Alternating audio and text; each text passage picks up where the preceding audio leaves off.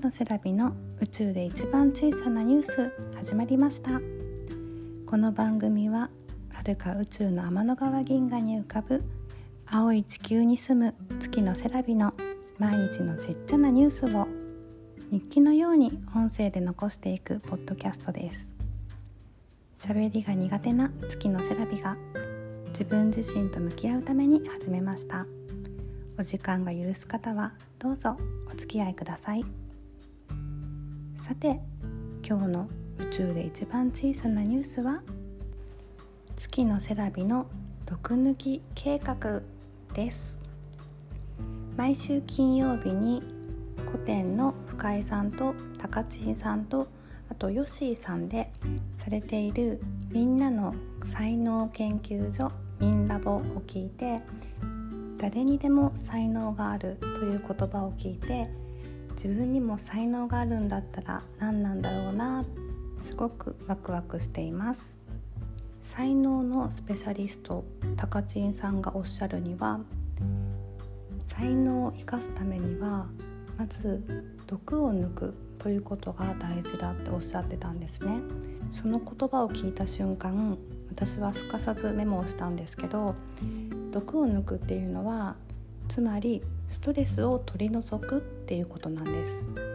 で確かになって思って自分が才能がまずあったとしてその才能を生かそうと思ってもストレスを感じていたら才能って生かしきれないってすごい納得しました。で自分にとっての毒って何かな？ストレスって何かな？って考えた時に一番最初に思いついたのが睡眠負債。なんですよね私は夜9時から朝5時までの8時間睡眠をとった時が私のベストタイムだと思っていて結構ショートスリーパーの方とかが羨ましいんですけど私はロングスリーパーっていうのかなすごい長く睡眠をとらないと精神的にだったり肉体的にだったりすごく疲れやすいんですよね。でもついつい子どもたちが寝てしまったらやっと自分の時間ができたって思って朝起きた時にもうちょっと寝たかったなって今日の夜は早く寝ようって思ったとしてもまた夜あと30分とかあと1時間で本を読んだりお茶をしながら話が弾んでしまって寝る時間がどんどん遅くなってしまってっていうのを繰り返しがちなんです。もともと神経質で音があると眠れなくて時計の秒針の音がカチカチカチカチってなってるのだけでももう本当に気になってずっと眠れなかったりそれはもう昔からでそれもストレスだしでよく女性産後に音に敏感になるっていうのがあるんですけど私も長男が生まれた時とか初めての赤ちゃんで赤ちゃんが泣き始めるために息を吸うその音で起きてしまうぐらいすっごい耳の神経が研ぎ澄まされてて本当に眠れなくてで息子もちょっと泣いただけで私が抱っこしたり授乳をしたりするから寝つきが悪くなる。多分後で知ったのが赤ちゃんも寝言泣きって言ってちょっとこう大人で言う寝言を言っただけなのに抱きかかえられたり揺さぶられたり子守歌を歌われたりとかしたらそのままほっといてもらえたら寝れるのに起こされたみたいになって本気泣きになっちゃうんですよね。それで母子ともに寝不足になっちゃって1人目の時は結構大変でしたでも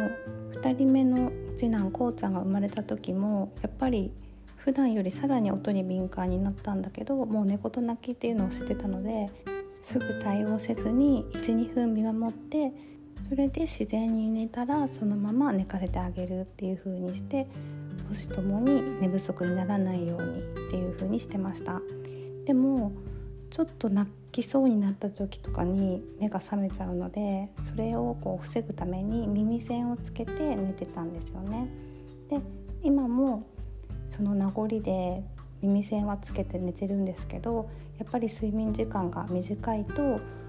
8時間ぐらい寝た時は起きた時に「ああよく寝た」って言いながら起きるんですけど56時間しか寝てないとあもっと早く寝ればよかったって思いながら起きちゃうんですよ。朝のテンションが全然違ってそれこそ一日の始まりの幸福度も違ってくると思うんですよね。私が最近よく幸福の話をしてるんですけどこの幸福度っていうのも才能の発動条件に関わってくると思ってその毒を抜くっていうことと幸福度を高めるっていうことをこれから気をつけていこうと思います。最後まで聞いてくださりありがとうございます。また明日アップしますね。お楽しみに。バイバイ。